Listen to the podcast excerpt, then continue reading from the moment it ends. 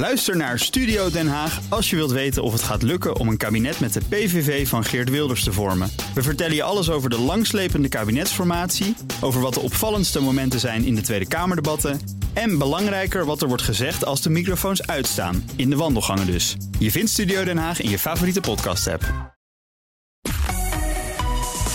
BNR Nieuwsradio. The Big Five. Paul van Liemt. China neemt nadrukkelijk zijn plaats op het wereldtoneel in en streeft naar verwachting de Verenigde Staten binnenkort voorbij als de grootste economie. Op allerlei manieren is China bezig kennis en hoogwaardige technologie in handen te krijgen. Het wil in 2025 een onafhankelijke technologische grootmacht zijn. Ik vraag me af, wat betekent dat voor Nederland en de EU, dat al innig met China is verbonden? Dat bespreek ik deze week in BNS Big Five van China. Vandaag is sinoloog Henk Schulte-Noordhol bij me. We hebben afgesproken elkaar te tutoyeren. Welkom. Welkom. Ja, uh, dankjewel voor het welkom.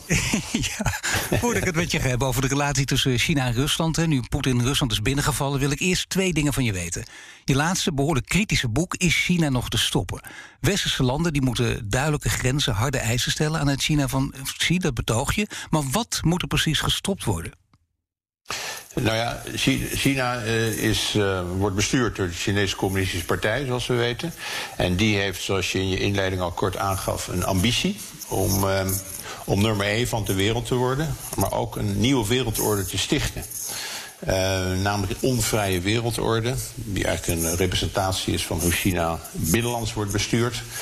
Onvrij, ehm, gebrek aan pluriformiteit, uh, eigenlijk alles uh, wat onze kernwaarden zijn die we hebben opgebouwd in het Westen, daar uh, nemen ze afstand van. Dat willen ze anders inrichten. Dus dat moet gestopt worden. Ja, net is duidelijk een mooi begin. Daar gaan we straks uitgebreid op door. Dan heb ik nog een tweede korte vraag. Je woonde en werkte 20 jaar in China. Eerst ABN AMRO, later had je een eigen bedrijf. Je spreekt vloeiend Chinees. Wat was je mooiste tijd in die hele periode in China?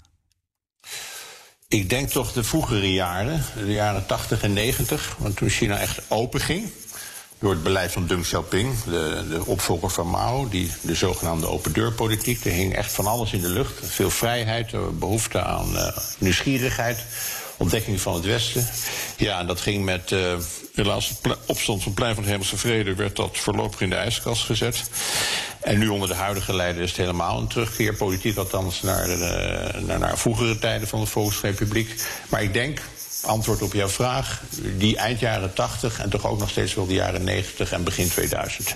Laten we eerst even kijken nu naar de situatie in Oekraïne, actueel. Poetin is het land binnengevallen. Heb je ooit zoiets meegemaakt in Europa sinds de Tweede Wereldoorlog? Nee, ik niet. Zeker in Europa niet. Gelukkig niet. Nee. Het is heel dreigend, absoluut. Um, ja, en als je kijkt naar, naar wat je ook in China hebt meegemaakt... ja, het plein van de hemelse vrede, dat komt in de buurt... maar dat is op een heel andere plek. Maar dan hing er ook een soort gelijke dreiging in de lucht, of niet? Ja, omdat jij vroeg, eh, heb je in Europa zoiets meegemaakt? Maar in China inderdaad was dat was ook zeer dreigend, ja. Je had die zes weken in het voorjaar van 1989, toen het echt open ging. En toen iedereen dacht, inclusief veel Chinezen zelf... dit is onomkeerbaar, de, de, de, de nieuwe politieke vorm... En het einde van de communistische partij is, is, is aanstaande. En er hing, hing, van alles in de lucht. En toen dat met veer geweld werd gesmoord. Ja, dat was natuurlijk zeer onthutsend. Um, en dat, daar lijkt het misschien op. Maar ik, was ook echt, ik stond daar middenin zowel die betoging als die nacht dat het werd neergeslagen. Dat is zeer, zeer ingrijpend. Ja. Nee, dat is behoorlijk ingrijpend. Ja, dit, is, dit is iets verder af, maar ook heel dichtbij allemaal. We hebben dit inderdaad in Europa zo niet meegemaakt. Uh, China en Rusland, daar kijken we natuurlijk ook heel goed naar. China wisselt dus die sancties van de westerse landen af tegen Rusland. Wat verwacht je dat China nu gaat doen? Ja, dat is, dat is een hele ingewikkelde kwestie. Um, ze moeten een hele uh, soort middenweg volgen. Want enerzijds uh, zijn China en Rusland erg verbonden, zowel ideologisch, in hun afkeer van het Westen, in hun inrichting van de samenleving, de meedogenloosheid van de leiders niet te vergeten. Um, Trump zei gisteren, of eergisteren, dat vond ik interessant, uh, ik citeer hem niet, niet vaak, maar ja. Xi en Poetin zijn als tweelingzusjes. Um, sinds Xi aan de macht is in 2012 hebben de beide heren elkaar bijna 40 keer ontmoet. En ze mogen elkaar. En ze herkennen elkaar. Dus ook op die top zit het heel goed. Uh, en er zijn ook belangen die ze verbinden. Maar de afkeer van het Westen is misschien nog wel de grootste band die ze, die ze koesteren. Ja, maar inderdaad een innige vriendschap. De verhoudingen liggen alleen, ik weet niet, misschien wel anders. Hè? Je hoort ook heel veel mensen praten over Xi is dan echt de, de, grote man en dan is het kleine neefjes ja. Poetin. Is dat denk ik een beetje de reële afspiegeling? Ja, dat, dat onderstrepen de feiten ook. Hè. De Chinese bevolking is tien keer zo groot als die van Rusland. En de economie is ook tien keer zo groot. Rusland heeft nog wel speciale terreinen, eh, bijzondere militaire technologie, maar geen civiele technologie, geen civiele industrie. China is natuurlijk uh, ongelooflijk in zijn uh, industriële apparaat, ook civiele industriële apparaat. Um, dus dat, dat is eigenlijk is wordt Poetin, Rusland wordt steeds met kleinere broertje van China. Die afhankelijkheid wordt alleen maar groter. En dat zal alleen maar toenemen als gevolg van deze crisis. Uh, dat het Westen steeds meer sancties gaat opleggen. En Rusland, denk even aan de energie-export, zal zich steeds meer op China moeten gaan richten. Wat heel veel afhankelijkheid met zich mee gaat brengen. Dat gaat op termijn gebeuren, maar op dit moment, wat is de rol nu van China in het conflict tussen Rusland en Oekraïne? Nou, nu uh, proberen ze zich neutraal tussen aanhalingstekens op te stellen. Enerzijds, kijk, China zegt al sinds 1955 had je een beroemde conferentie in Bandung. En toen hebben ze het beginsel van niet-inmenging in, in andermans aangelegenheden uh, gevestigd. De heiligheid van soevereiniteit. Dus daar moet ze aan vasthouden. Dus ze zeggen enerzijds nee, uh, dat moet gewaarborgd blijven. Anderzijds heeft Rusland legitieme veiligheidszorgen. En daar moet ook uh, gehoor aan worden gegeven. Dus de NAVO moet niet verder oprukken in Oost-Europa. Ja, daar nu... ze een beetje tussen te manoeuvreren. Ja, en nu zie je wel dat, dat Poetin dus hoogspel speelt hè, in dat uh, gehele manoeuvreren. Want er spelen zoveel belangen nu. En uh, ja. ja het, ze zijn innig bevriend, daar kijken dus ook naar. China vindt ja. vooral handel heel erg belangrijk. En wat hier gebeurt, wat minder. Ja, zeker. Dat vinden ze zeker minder. Maar, maar, maar kijk, ik had het over die afkeer van het Westen. En daar vinden ze elkaar toch echt wel. De, de NAVO heeft ook een hele slechte naam in China. Het gaat eigenlijk terug tot 1999. Dan had je die oorlog rondom Kosovo in het voormalige Joegoslavië. En toen heeft de NAVO, de Amerikanen, hebben de Chinese ambassade gebombardeerd. Er drie doden gevallen. En dat is nog een oud zeer dat zeer levend is. Um, dus ja, dit vinden ze niet prettig, maar ze, neigen toch Rusland te steunen. Uh, en die handel, ja, die kan alleen maar op korte termijn zeker ten gunste van China uitpakken. Ze kunnen allerlei voorwaarden bedingen aan, aan Rusland, Rusland opleggen over de energietransporten, over prijzen, misschien zelfs eigendom van, van, van olievelden in Rusland. Dus op het moment zitten ze wel in een comfortabele positie. Behalve dan natuurlijk als je, als je kijkt naar Oekraïne. Want dat, is, dat willen ze natuurlijk niet zomaar opgeven, de Chinezen. De, de, de, nee. de nieuwe zijderoute loopt daar dwars doorheen. Je bent uh, nou, heel veel uh, tarwe, mais, heel belangrijk, allemaal ook voor China. Dus ja, dat, dat ja. maakt het toch lastig, of niet? Dat is waar. Het is ook, is, dat zullen ze proberen in stand te houden. Uh, ze importeren inderdaad, zoals je zegt, veel graan. Uh, ook militaire samenwerkers is, is, is, belangrijk.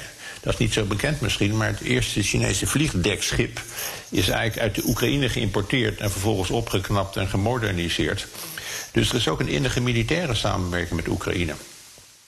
Ja. En daarbovenop, ik wil het nogmaals herhalen, toch dat beginsel van niet-inmenging, daar, daar, is, daar, daar, loopt China altijd mee te koop. En dat wordt natuurlijk enorm geschonden nu. Dus ja. het wordt niet zo makkelijk hoe ze daarmee omgaan. Maar dan kijkt uh, China natuurlijk ook uh, op een bepaalde manier naar hoe Poetin dat aanpakt in Oekraïne. Dat wil zeggen, in het begin keek je waarschijnlijk ook naar die verwarring die, die Poetin weet te zaaien. Dat ging relatief ja. gemakkelijk. Daar kan hij wat van opsteken. Maar hij kijkt natuurlijk ook naar hoe China het met Taiwan bijvoorbeeld kan aanpakken. Exact, dat is een heel goed punt dat je aanstipt. Uh, China zal met argusogen kijken hoe het Westen hierop reageert. Is het Westen vastberaden? Is het Westen eensgezind? Want in de calculatie uh, hoe en wanneer ze Taiwan gaan innemen, zal dat een grote rol spelen. Kijk, de basisovertuiging in China is eigenlijk op een het hogere echelon dat het Westen op zijn retour is, zwak en decadent. Democratie is een falend systeem. Ja. En ze hebben niet de, de, de wil om zich, um, om zich op, om standvastig op te stellen tegen bedreigingen. Dus dit is een, dit is een hele interessante testcase. En afhankelijk van die westerse reactie op de Oekraïne-crisis zal China ook zijn berekeningen maken over Taiwan. Want dat moet vroeg of laat geregeld worden. Ja, en als je, als je, ja, die optiek. Nee, dat is een hele belangrijke. Ja, want dit is, dit, dit is precies waar, uh, nou ja, waar over gesproken wordt in het kader altijd van globalisering. En je ziet nu ook dat China kijkt. En tot dit moment kunnen ze dan denken. En dat is, ik bedoel, zonder te speculeren, maar het is een van de mogelijke scenario's natuurlijk. Dat je denkt, nou ja, inderdaad, uh, dat Westen is makkelijk uit te spelen. Zo sterk zijn ze helemaal niet. Dat doet Poetin handig. Wij weten precies wat we moeten doen. En we gaan ons ook klaarmaken op onze eigen stappen. Of gaat dat te ver? Nee, dat denk ik ook. En, en, China heeft nog meer kaarten te spelen. Kijk, want, Rusland is als markt op zichzelf niet zo interessant voor het westerse bedrijfsleven. Maar China is natuurlijk een heel ander verhaal. Alle grote multinationals zitten daar. Al een supply chains, bevoorradingsketen zitten, zijn aan China verbonden. De Chinese markt is op zich heel belangrijk als afzetmarkt voor buitenlandse bedrijven. Dus die kaart hebben ze ook nog eens te spelen. Um, dus daar, dat, daar komt er bovenop. Maar uh, inderdaad, als het Westen zich militair ook zwak opstelt... en, en geen harde sancties neemt... nou, dan ziet het allemaal uit dat die gaan komen nu. Uh, dat, uh, dat zal toch allemaal meegenomen worden... in de Chinese strategische overwegingen. The Big Five. The Big Five. Paul van Liemt. Mijn gast is sinoloog Henk Schulte-Nordholt. Je woonde 20 jaar in China, je kent het land, je kent de politiek... de Chinese Communistische Partij, die ken je ook goed. Je schreef en uh, spreekt veel uh, over China. En om China te snappen, zeg je... om goed China te doorgronden, te begrijpen... moet je de CCP kennen, de Communistische Partij. Wat voor partij is dat precies? Um, ja, het is heeft net zo 100 jaar, haar 100 jaar bestaan gevierd. Het is een oude partij. Maar ook een partij die uh, heel erg flexibel is en zich aan te passen aan de moderne tijd. Kijk, als je kijkt naar de grote, drie grote uh, totalitaire bewegingen in de 20e eeuw, dus fascisme, het Russisch communisme en het Chinese communisme onder Mao, is de laatste is de enige survivor, de enige die, die het gered heeft. En dat komt door de enorme flexibiliteit van, van het Chinesme communisme. Ze zeggen we zijn socialistisch, maar er wordt met een hele belangrijke bijzin aan toegevoegd met Chinese kenmerken. Dat ja. betekent dat ze ja, zich aan kunnen passen aan de moderne tijd. Uh, inzetten op de bestuurstechnocratie, uh, betere bestuurders leveren. En zich erg hebben geworpen op economische groei. Uh, ze eigenlijk kapitalistisch zijn geworden. Dat is in strijd met socialisme. Maar goed, dat, dat, daar uh, weten ze wel oplossingen voor te vinden om dat uit te leggen. Dus ja, dit, en, 80 miljoen leden. En nu onder leiding van een, groot, een grote man die alle macht naar zich toe trekt. Uh, Xi Jinping. Ja, want dat is wel een belangrijke ja. natuurlijk. Hè? Die, die, die leider is ja. een belangrijke. Natuurlijk is het denk ik ook belangrijk sowieso dat het, die flexibiliteit heeft ze geholpen. Maar ook de welvaart is toegenomen. En dan kom je toch vanzelf ook in een, ja. een comfortabele positie te zitten. En zo comfortabel, bijvoorbeeld ook als leider.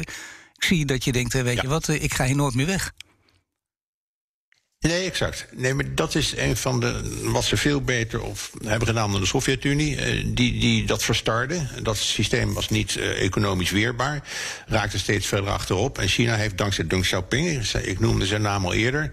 heeft economische vormingen doorgevoerd. Heeft de Chinese economie geïntegreerd met de westerse economie. En daardoor zijn al enkele tientallen jaren, ja, het neemt nu af, maar echt enorme groeicijfers hebben ze kunnen laten zien. En die dat is ook de, de belangrijkste bron van hun legitimiteit, is wij leveren. Wij zijn uh, efficiënter dan het Westen met zijn pluriformiteit en verdeeldheid, met lagere groeicijfers. Wij leveren hogere economische groei. Het wordt wel eens genoemd het sociale contract tussen, tussen uh, de communistische partij en de bevolking, namelijk dat ze economische groei leveren. Dat is eigenlijk de belangrijkste bron van legitimiteit. Ja, interessant trouwens dat je dat, uh, zou er bijna een ander interview over moeten maken, maar een sociaal contract noemt, waar wij ook een beetje naar op zoek zijn. Dat is hem gelukt met zijn vooruitkijken, ja. maar hij heeft zo de wind in de zeilen. Ik zie dat hij dus denkt, weet je wat, ik zit hier goed en uh, niet in termijnen, wat, wat uh, ja, Deng Xiaoping veel belangrijker vond, maar hij dacht, weet je wat, daar stap ik vanaf ja. en ik benoem mezelf gewoon voor het leven. Wat, wat voor type leider is Xi? Ja, hij, uh, we weten niet heel veel van hem. Dus Chinese leiders zijn vaak intransparant.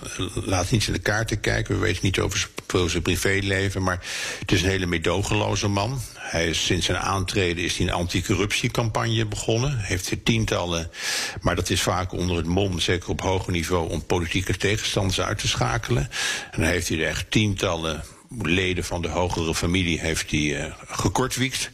Um, ja, en uh, hij, hij, gelooft erin dat, uh, dat China in de perfectionering, laat ik het zo noemen, van de eenpartijstaat.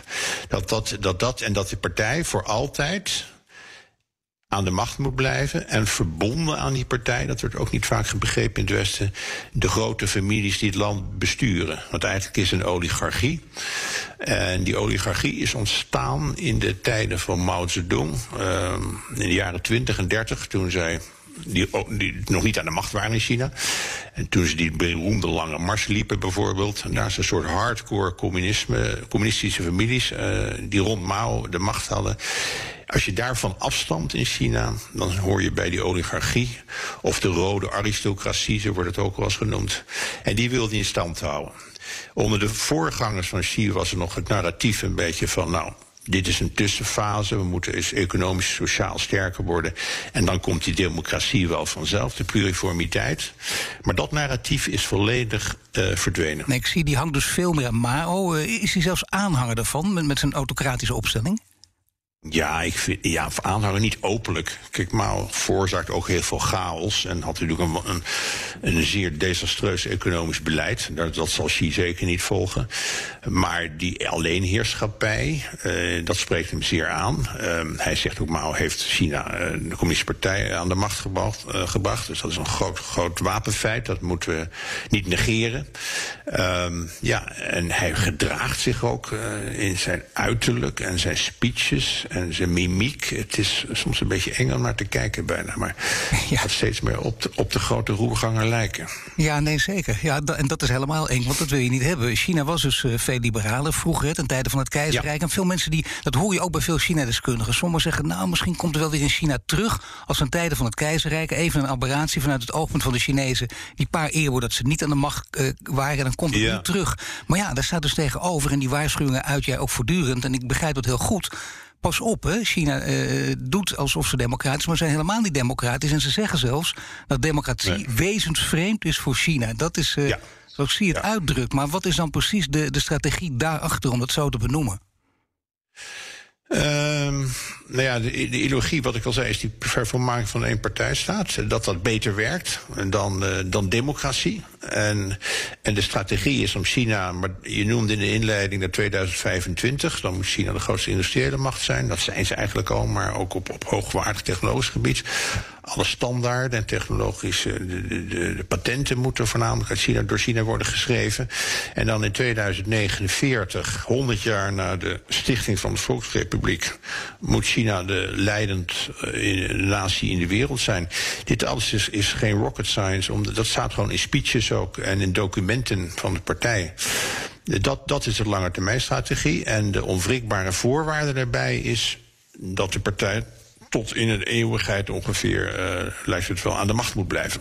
En nu heb je ook mensen die zeggen, nou, misschien zit er wel wat in als ik zie dat het erover heeft dat uh, de democratie wezensvreemd is. Want kijk, China is toch anders, een heel andere cultuur. En als je ze echt begrijpt, en daar zijn de meningen altijd zeer verschillend, uh, die, die verschillen ja. daar zeer over. Je hebt ook een duidelijke Zeker. opvatting. Maar wat vind je daar vooral van? Dat het wezensvreemd is voor Chinezen? Democratie. Nee, daar ben ik het volledig mee oneens. Uh, ten eerste, ik heb dus een heel duidelijk voorbeeld waarmee je dat mee kunt verleggen. Dat is Taiwan. Taiwan is bijna nog Chinezer dan China. De oude Chinese cultuur bestaat er, is er veel dieper gevestigd dan in China zelf. Door de culturele revolutie en zo is daar veel van vernietigd. En dat is een, een bloeiende democratie. En het is niet de keizertijd en dat je toen de communistische partij kreeg. Je had een hele interessante interimperiode vanaf 1911, de val van de keizerrijk, tot de stichting van de Volksrepubliek in 1949, bijna 40 jaar. Toen er een republikeins experiment plaatsvond. En met Chiang Kai-shek die tijd, die Kuomintang, die partij die uitgeweken is naar, naar Taiwan in 1949. Maar die had een parlement. Uh, en er was veel meer vrijheid in China toen. Veel meer discussie. De academia waren vrijer, de, de kunstsector. Het is alleen, dat is gefnuikt, gekortfiekt, dat experiment... door de inval van de Japanners in 1937. Uh, dat is, uh, eigenlijk hebben de Japanners hebben het communisme China, in China mogelijk gemaakt. Want Mao was bijna verslagen in de jaren 30. Ja, toen kwamen de Japanners binnenvallen. Eerder nog dan de Duitsers in, in Europa. En uh, ja, toen moesten de naties zich verenigen en was er geen tijd voor democratische experimenten. Nee, maar om te roepen wat Xi doet, hè, dat is een, het is wezensvreemd. Dus onzin kun je inderdaad met Taiwan heel goed weerleggen. Ja. Um, maar ja. Xi heeft natuurlijk nu een hele handige propagandistische truc in handen. Namelijk, hij zet de westerse democratie neer als een systeem dat de beste tijd gehad heeft. Je kunt ook naar heel veel. Dat is ook een fragiel systeem, dat hoort er ook bij. En daar verwijst hij ook voortdurend naar. Dat maakt niet uit waar het over gaat. Maar in ieder geval, verkiezingen bijvoorbeeld zijn voor de bühne. Hij pakt ze precies op de moeilijke momenten als er, als er gedoe is, als er in Amerika wat is, als er in Frankrijk of Duitsland wat is. Wat is dan precies zijn, zijn verhaal, of beter gezegd, zoals het nu heet, zijn narratief? Nou, zijn narratief is inderdaad wat je aanstipt. Uh, democratie claimt uh, de, het volk te vertegenwoordigen, maar doet dat eigenlijk niet. Um, omdat het in dienst staat democratie, het parlement ook in dienst van speciale belangen, special interests, van het grote geld. De lobby van Amerika is natuurlijk dan een groot probleem. Hè? Die, al die, die lobby's die de, de besluitvorming kunnen beïnvloeden. En wij, dit is allemaal het narratief, uh, in China vertegenwoordigt het volk echt. Op grassroots niveau, op basisniveau kijken wat de behoeften zijn. En daarop uh, wij consulteren continu. En, en dan weten wat er echt aan de hand is. En daarop maken wij effectief beleid. En dat werkt veel beter. En tot voor kort was het idee van dat werkt voor China beter. Maar nu begint dat echt steeds meer ook een soort exportmodel te worden. Uh, voor heel veel landen die zeggen, nou dat is misschien wel interessant, want dan kunnen die democratie overslaan en toch sneller economisch groeien. Dus ja. dat is voor heel veel leiders in Afrika like het, en andere delen van de wereld een heel interessant voorbeeld. Ja, nee, maar dat precies. Is het, het is uh, grote halen snel thuis, om het eens populair uit te drukken. Ja. Maar zo, die kant lijkt het op te gaan. Maar wel ja. de lange termijn, dat blijft ook altijd het grote punt waar het ook over gaat. Dat kan natuurlijk wel. Je kunt uh, planmatig werken. Dat kan bij ons niet. Het idee van de, nou ja, laten we zeggen, de, ma de, de maakbare samenleving dat hebben wij een tijd geleden van ons afgeschud en gezien dat dat niet werkt. Maar dat kan daar nog nee. steeds, of niet? Nou ja, kijk, we moeten er wel vraagteken bij zetten. Alles wat je uit China krijgt, zeker via de CCP en informatie, is een goed nieuws show. Um, maar wij weten, het is inherent, denk ik, en daar sta ik niet alleen in die mening, instabiel als een grote leider zegt van ik ga voor eeuwig aan de macht blijven. Dan krijg je een soort institutionele zwakte.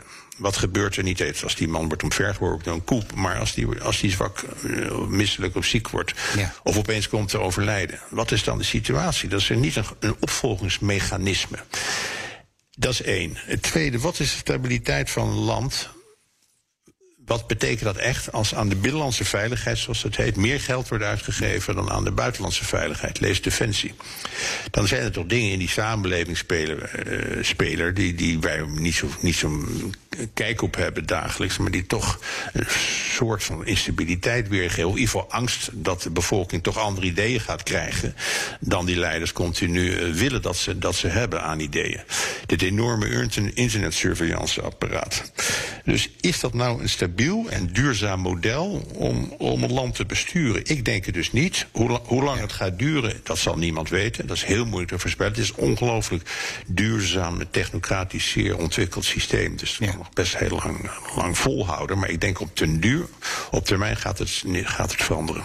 Straks praat ik verder met sinoloog Henk Schulte-Noordholt over China als gevaar en waarom het Westen wakker moet blijven. Blijf luisteren. BNR Nieuwsradio. The Big Five. Paul van Liemt. Welkom bij het tweede half uur. Deze week vijf prominenten over de wereldmacht China. Dinsdag vertelde expert en universitair docent Ardy Bouwers hoe China zich steeds zelfverzekerder presenteert aan de wereld. Terug te luisteren via de BNR-app. De gast is sinoloog Henk Schulde-Noordholt. En komend half uur wil ik in ieder geval nog twee onderwerpen met je bespreken. Namelijk hoe Xi de rest van de wereld beïnvloedt en China als gevaar. En laten we met het laatste beginnen. Want ja, daar zijn de meningen ook zeer verdeeld over. Jij bent er heel duidelijk in. Uh, maar hoe kijkt het Westen, hoe kijkt Europa op dit moment... Uh, als het al met één blik kijkt naar Xi? En zijn China de afgelopen jaren, hoe kijken ze daar nu naar... en hoe kijken ze naar het veranderende China? Ja, uh, dat is aan het veranderen. Onze, onze kijk op China is aan het veranderen. Uh, kijk, Amerika heeft al op de tijden van Trump gezegd... Uh, China, oké, we hebben het over China. Dat misschien even als disclaimer zeggen. Dat is natuurlijk toch van de Chinese Communistische Partij. Zeker. en, en de koers die Xi Jinping is ingeslagen. Maar goed... Um, Amerika die heeft eigenlijk al in 2017 gezegd... ja, China is een strategische concurrent. En um, we moeten er alles aan doen om, om China te stoppen. Althans op terreinen waar ze de Amerika aan onze samenleving bedreigen. Uh, Europa is ambivalenter. Dat is natuurlijk ook moeilijker omdat wij minder eenheid vormen, minder eenduidige besluitvorming hebben in Europa. Maar in 2019 heeft de EU al een, soort document uitgegeven en zegt: ja, China is een, is een, uh, het is een concurrent, het is een partner. Denk aan klimaat en, en, en ja, bestrijding van pandemieën. Maar het is ook een systeemrivaal. En dat is, was voor de EU vrij revolutionair om dat, om dat woord op papier te zetten. Um, ja, en sindsdien is de, de COVID-crisis uitgebroken internationaal. En is eigenlijk China verder afgedreven van het Westen en ook van Europa. Gezien zijn handelingen binnen China denk even aan het verzwijgen van de, van de oorsprong van, van, van de, de COVID-pandemie in China zelf. Maar ook zijn acties buiten, buiten China. De overname van Hongkong, moet ik bijvoorbeeld even aan denken.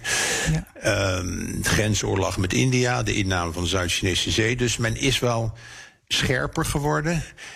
Uh, maar Europa schippert nog steeds een beetje, omdat ja, we hebben natuurlijk die, hoeveel landen zijn er nu? 27. Ja. En waarvan sommige, met een denken even aan een Polen, Hongarije en Griekenland, toch nog behoorlijk beïnvloedbaar zijn door, uh, door China. En ja, misschien mag ik nog een uh, stapje verder gaan. Het lijkt erop alsof de anderen toch ook nog wel beïnvloedbaar zijn. En dat zie je dat steeds heel handig probeert, hè, door te zeggen: ja. we hebben een eigen vorm van democratie. Maar hoe legt hij dat dan precies uit?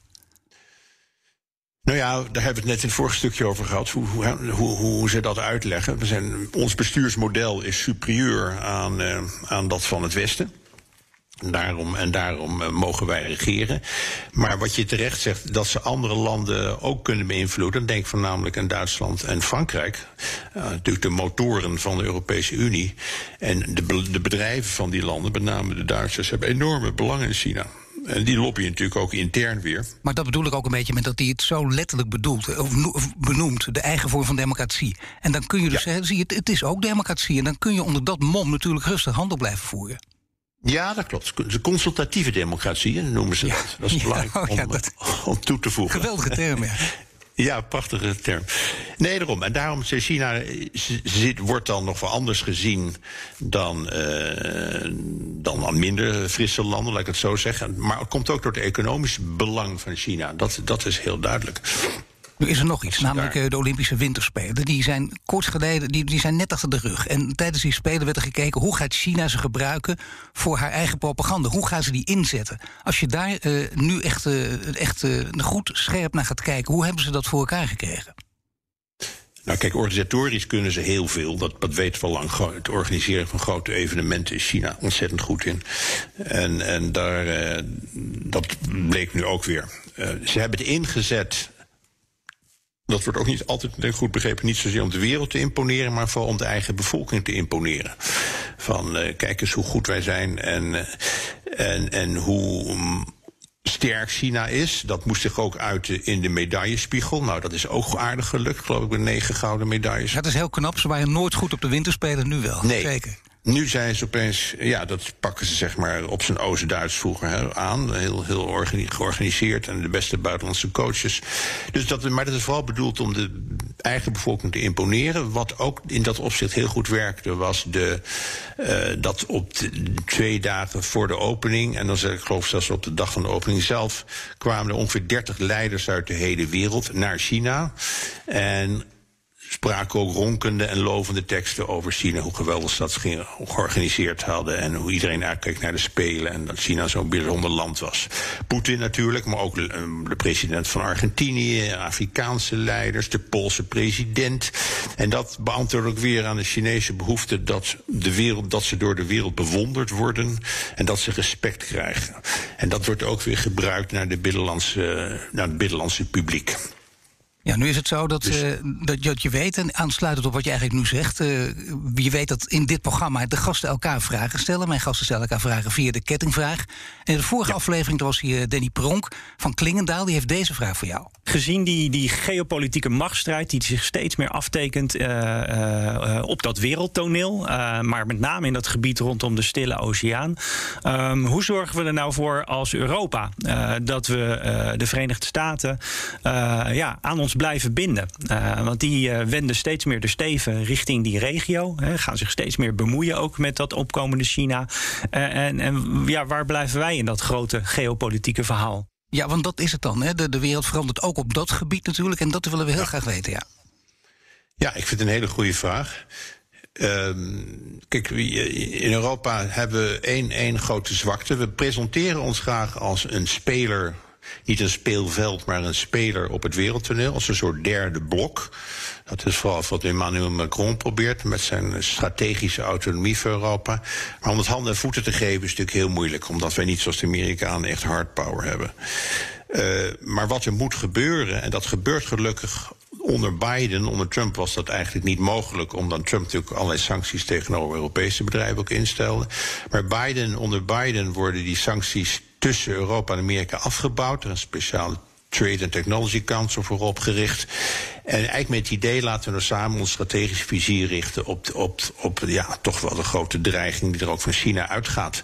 Um, wat de Stille Oceaan betreft hebben we wat vlooteskaders. Die worden nu met zekere regelmaat uit, uitgezonden naar de Zuid-Chinese zee. Daar varen ze dan doorheen. En doen dan havens aan in het oosten. Ook als een soort statement van de Zuid-Chinese zee is is een, zijn openbare wateren. Um, dus daar, daar moeten we vooral mee doorgaan. We, moeten ons, we hebben eigenlijk geen keus dan om strategisch te scharen aan de kant van Amerika. Ik zeg dat met een zekere nadruk, want ik hoor nog heel vaak het geluid, ook in ons land, van ja, het is eigenlijk een beetje één pot nat dat China en Amerika zijn allebei grootmachten. Ja. Ze zijn allebei niet te vertrouwen. Dat, dat geeft toch heel weinig kennis weer van wat er in China gebeurt en dat het toch een volledig andersoortige samenleving is. Ja, dat vond ik heel interessant wat je nu zegt, want dat geluid hoor je dan heel vaak en dan denk je, wacht even, je kunt het op allerlei manieren bekijken. Dat lijkt namelijk de, de genuanceerde blik om het zo te bekijken. Maar je zegt dat is juist, uh, misschien mag ik het zo hard zeggen, gewoon de verkeerde blik. Ja, ik vind dat de verkeerde blik, omdat het, on, dat het uh, eigenlijk ontkent dat een dat Amerika toch een heel ander soort, ondanks al zijn macht, ondanks al zijn fouten, een heel ander soortige samenleving is. Namelijk één waar je nog steeds een vrije pers hebt en rechters die, eh, die, die, die Trump voor het, eh, voor het gerecht kunnen dagen. Waar je nog steeds een wisseling van de macht hebt. De laatste keer was, was kantje boord, maar toch, dat is mogelijk. En in China is dat allemaal niet mogelijk. Al die wantoestanden, al die misstanden in China, die, die worden onder, onder het tapijt geveegd. En die worden niet openbaar gemaakt. Dus dat is zo'n fundamenteel andere soort samenleving. En dan haak ik helemaal in wat ik in het begin geloof ik zei... dat waar China uit is op die onvrije wereld worden... wordt dat de norm in de wereld. En dat moeten we niet willen.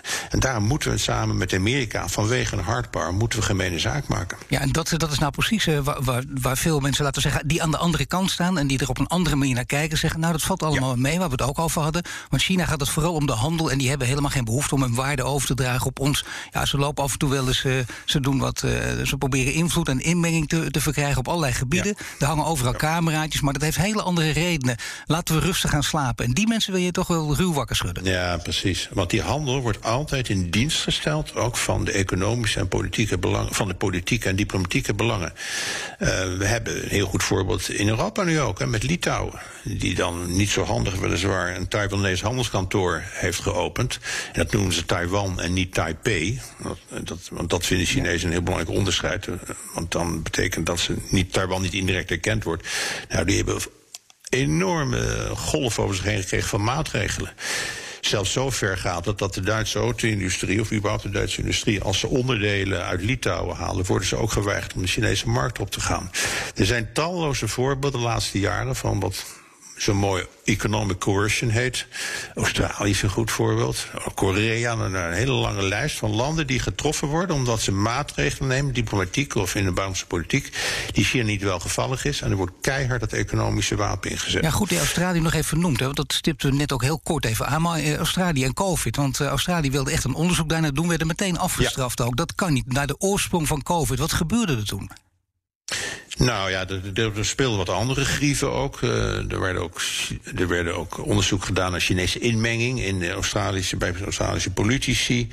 Uh, er werden onvriendelijke artikelen geschreven. Um, over China in de Australische pers. En dit was een beetje de klap op de vuurpijl, als het ware. Dat, dat ze ook vroegen naar het onderzoek, COVID. En toen heeft de Chinezen hebben een ambassade heeft een lijst van 14 grieven, zoals ze het noemden, neergelegd bij de Australische ambassade.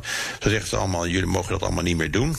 Maar wat hierachter spreekt, is de mentaliteit dat het grote China, die bepalend is, normatief zoals vroeger in die keizertijd opereert, niet de les gelezen kan worden dat, dat, daarvoor is het te verheven. Zij lezen wel continu andere landen de les, maar omgekeerd is niet, is niet acceptabel. En daar, daar, dat is de psychologie die erachter steekt. Nee, maar dat vind ik, dat, dat is denk ik een hele belangrijke les. Want dat gaat dus inderdaad veel verder dan alleen maar het is China om, uh, om de handel te doen. Dat wordt je dan ook vaak op een manier verteld. Ik merk het ook van, nou, je begrijpt helemaal niet hoe dat werkt en zo. Dat is het echt, maak je geen zorgen. Dat blijft toch wel de grote boodschap. Hoe gaat het bij jou als je in dit soort gezelschappen verkeert met deze China-kenners? Gaat het af en toe echt... Uh, uh, ja, zijn pittige hardhandig verkeer? Toch wel. nou, hardhandig niet. Wie wint, de discussie? Wie wint deze discussies meestal? Sorry? Wie, Wie wint deze discussies meestal? Nee, nee, dit, dit, Vraag voor open wat, Weet je wat het is, Paul, met discussies? Eh, die zijn zo zwart-wit. Als je in je eigen gelijk steekt, dan kun je altijd wel dingen, de feiten en informatie erbij halen om je punten te onderstrepen. Maar ik, ik vind het heel evident. Maar ik, het begint ook wel te schuiven nu hoor, ook in ons beleid. We worden steeds meer. Kijk, het woord veiligheid wordt steeds belangrijker.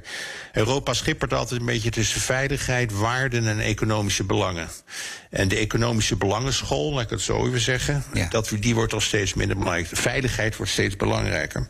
Ook bij partijen als de VVD. Ja, dat is, er zijn ook zoveel voorbeelden hè, van spionage, van cyberaanvallen. Maar het, het maatwerk bestaat eruit dat we niet natuurlijk China laten liggen. Uh, dit kun je niet van afkeren. 20% van de wereldbevolking. Ik hou van geschiedenis, als ik het even mag zeggen. Maar precies 50 jaar geleden bezocht uh, Nixon, uh, Nixon, beroemde bezoek van Nixon aan Peking. Um, en waardoor de Chinese regering de geschiedenis een fundamentele wending heeft gekregen. Maar Nixon zei al, we kunnen niet een kwart, was er toen nog van de wereldbevolking links laten liggen. Die moet op een of andere manier ons toe engageren, toe verhouden. Dus dat is, dat is belangrijk. Dus economisch verkeer, handel prima, maar waar het raakt aan onze veiligheid, aan onze technologische uh, ja, uh, veiligheid en bescherming van technologie, daar moeten we veel strikter zijn en, en alerter. Ja, en hier beginnen de inzichten dus te kantelen. BNR Nieuwsradio. The Big Five. Paul van Liemt. Je luistert naar BNR's Big Five van China. Morgen praat ik nog met Tanja Klaassen van het bedrijf Robin Radar Systems. Mijn gast is sinoloog Henk Schulte-Noordholt. China wil dolgraag, dat is duidelijk in ons gesprek, haar stempel drukken op de wereld. De vraag is nu, gaat Xi er ook in slagen? Want uh, de wereldmacht in 2049, die moet neergezet zijn. Die wilde zelf ook allemaal nog meegemaken natuurlijk. Maar gaat hij daarin slagen? Zijn er heel veel uh, indicatoren hierop wijzen dat, dat het hem gaat lukken? Um, ja, nou, tot voor kort zou ik zeker volmondig ja zeggen. De economische groei um, die, uh, die was heel hoog. Uh, maar het neemt nu wel af. Kijk, China's grootste angst is uh, dat ze oud worden voordat ze rijk worden. Dat is een mooie one-liner. Ja. Um, het is ongeveer nu een 20% per hoofd van de bevolking is, is, zijn ze, zijn, verhouden zich tot Europa en Amerika. Dus er is nogal een paar stappen te zetten. Um, maar er zijn ook structurele uitdagingen. De bevolking krimpt in China. Het is een enorm probleem aan het worden, ondanks het afschaffen van die eenkindpolitiek. Um, ja, dus men moet via die technologie proberen meer waarde toe te voegen aan de economie. Uh, meer te consumeren en op die manier proberen die economische groei een beetje op niveau te houden. Maar er komt dus ook door het beleid van Xi steeds meer weerstand in de wereld. Hadden we het net uitgebreid over. Hè. De technologie, uh, uh, daar zitten, zijn de westerse bedrijven en overheden zijn er meer op om die te beschermen. Dus gaat dat lukken? De chipsindustrie is een goed voorbeeld. Dat is echt de Achilleshiel van China. China importeert meer chips dan, ruwe olie. Dus ja, er zijn enorme uitdagingen. Anderzijds hebben ze natuurlijk veel kracht nog steeds. Een enorme binnenlandse markt. En we hadden net over verhouding tot Rusland. Geen vergelijking. China is veel, veel machtiger.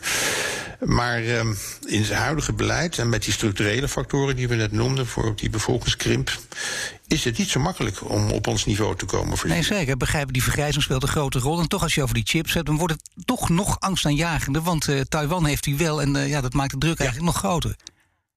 Ja, Taiwan is het belangrijkste. De Taiwan Semiconductors, dat is, dat is de grootste chipsfabrikant. Uh, en zij is meest, zeker de meest geavanceerde uh, ter wereld. En stel je even het scenario voor dat, dat Taiwan wordt ingenomen. Dat is helaas een denkbaar scenario. Wat gebeurt er dan met die, uh, die industrie daar? Wat me nou opvalt. Ik eigendom niet te pakken, niet pakken, maar het is toch een, een, grote zorg. Maar Henk, wat er opvalt, als je het hele beeld schetst en je kijkt naar de verschillende generaties, dan denk je, nou, je hebt het op de plein van de Hemelse Vrede, die, die, die hele dreigende opstand ook meegemaakt, er van alles aan de hand. En nu denk je, hoe kan het toch dat moderne Chinese jongeren toch achter die communistische partij blijven staan? Het is een surveillancepartij die hen ook nog van mhm. alles voorschrijft. Hoe kan dat? Een hele moeilijke vraag om in algemeenheid te beantwoorden. Kijk, of ze, of ze daar achter, achter hem staan, dat is al moeilijk te zeggen. Kijk, wat zich uit. China is natuurlijk geen, heeft uiteraard geen democratie, daar hebben we het over gehad. Dus je kunt heel moeilijke legitimiteit meten. Uh, wat je wel opvalt op sociale media, ons ontzettend veel, vaak harde uh, nationalistische geluiden. Waar de partij wordt uh, gesteund of zelfs wordt bekritiseerd omdat ze niet nationalistisch genoeg zou zijn. Um, maar ja, in hoeverre is dat, hoeveel vertegenwoordigt dat uh, de jeugd in China, of überhaupt bevolking? Dat is lastig te kwantificeren. Ook al omdat je in China over een heleboel andere dingen mag je mond niet open doen. Uh, bijvoorbeeld, voorbeeld te noemen, de Zero Covid Policy. Uh, allerlei maatregelen van de Chinese regering. Daar word je onmiddellijk al, van, van, uh, van het internet gehaald als je, als je daar iets over zegt. Dus je hebt weinig uitlaatkleppen waarin de Chinese jeugd met name zich mag uiten. Mag, kan er niet hun, hun grieven mag uiten.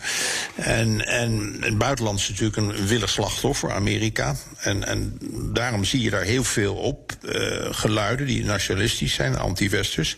Waardoor de indruk kan ontstaan ook dat die hele jeugd van China die loopt allemaal achter de communistische partij aan. Dat geloof ik niet. In hoeverre ze mogelijkheden hebben om natuurlijk de zaak te veranderen, uh, dat is een tweede.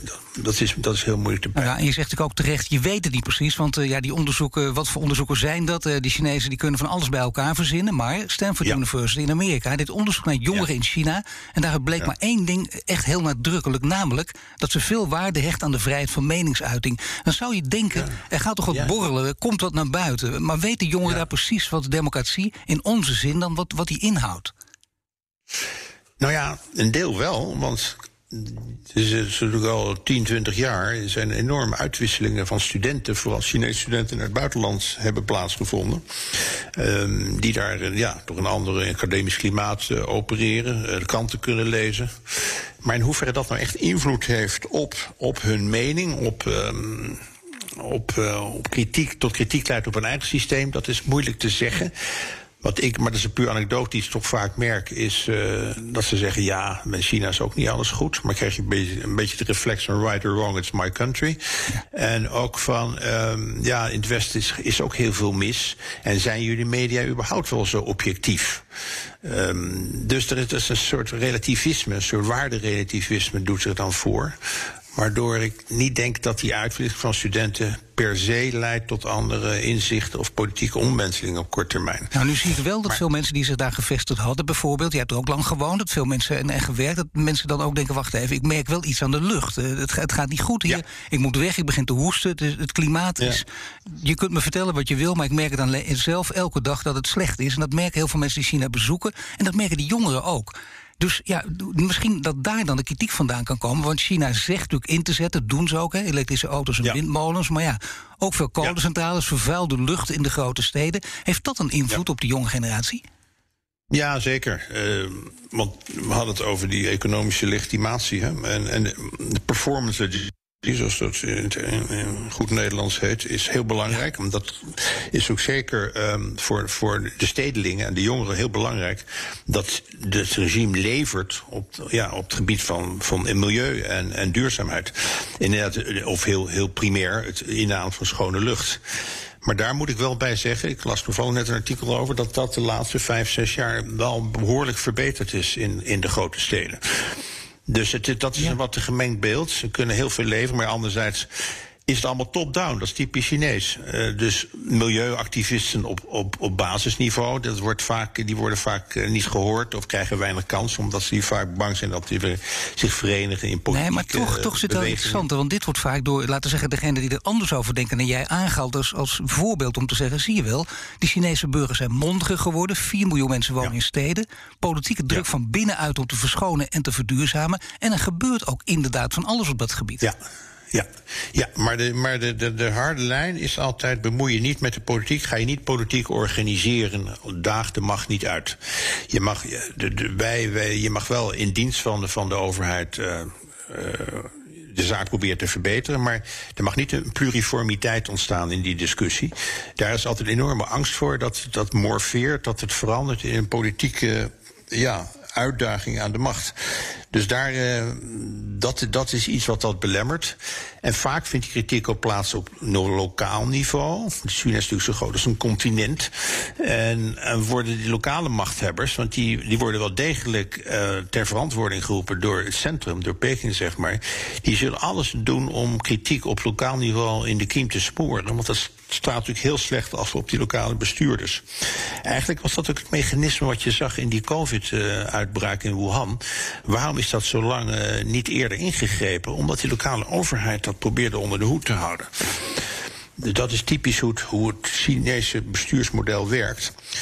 Um, ja, en als je dan geen vrije pers hebt of uh, de bestuurders niet aansprakelijk kunt stellen, althans niet op een manier zoals wij in het Westen gewend zijn, dan worden er toch ook wel veel fouten gemaakt in die zogenaamde performance. Uh, Denk ik wel belangrijk, dit geheel overziende. Eh, als je zo naar China kijkt, ziet hoe gevaarlijk het ook daar is, is China nog te stoppen. Ondertussen is het belangrijk om handel te blijven drijven. Zijn er veel mensen die misschien nu ook luisteren denken: uh, hoe moet ik me daarin opstellen? Bijvoorbeeld, hoe moet Europa strategisch en moreel stelling nemen? Wel iets ja. zeggen of niet iets zeggen over mensenrechten. En het verhaal is uiteindelijk dan altijd: het heeft geen enkele zin, want ze slaan terug en dan krijg je er wel eens niet een spelletje. Dus dat moet je gewoon niet mm. doen. Wat vind jij ervan? Mm. Nee, daar ben ik het niet mee eens. Ik vind, uh, kijk, ten eerste is dat de kern, maakt het kern van wie wij zijn, uh, Europa. Uh, dat is ook een soort van veiligheid, denk ik. Van als je eigen waarde aanhangt, je democratie vitaal houdt en, en, levensvatbaar, is dat ook goed voor onze veiligheid. Dus daar, daar, mogen we, daar mogen we China op, op aanspreken. dus niet zeggen, heeft het wel of niet effect. Um, dus ik denk dat dat heel belangrijk is, die veiligheid, dat je die um, nummer één zet, maar wel die economische relaties inderdaad uh, uh, onderhoudt. En niet door de bank heen gaat zeggen: we gaan China boycotten of we willen geen zaken doen met China. Dat is überhaupt niet meer mogelijk. En dat zou ook niet goed zijn, want. De, die wens van de Chinese burger en het Chinese bedrijfsleven voor een beter leven, dit vind ik heel legitiem. En, en, maar ik had het, noemde eerder het woord maatwerk. Dat is wat we moet proberen. Exportcontroles. Als we gaan technologie gaan exporteren, is dat dan, kan het militair worden toegepast? Dat, de dual use, dat, die overweging.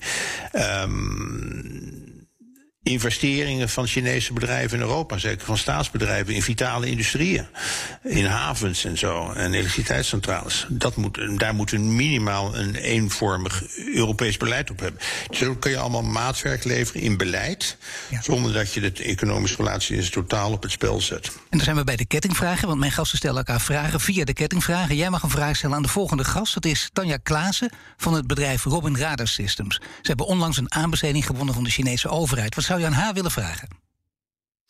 Nou ja, een beetje, een beetje in het verlengde wat ik net. Mijn commentaar dat ik net uh, te berde bracht. Um, zijn, is, die, uh, is die technologie die geleverd wordt, zijn daar ook militaire toepassingen?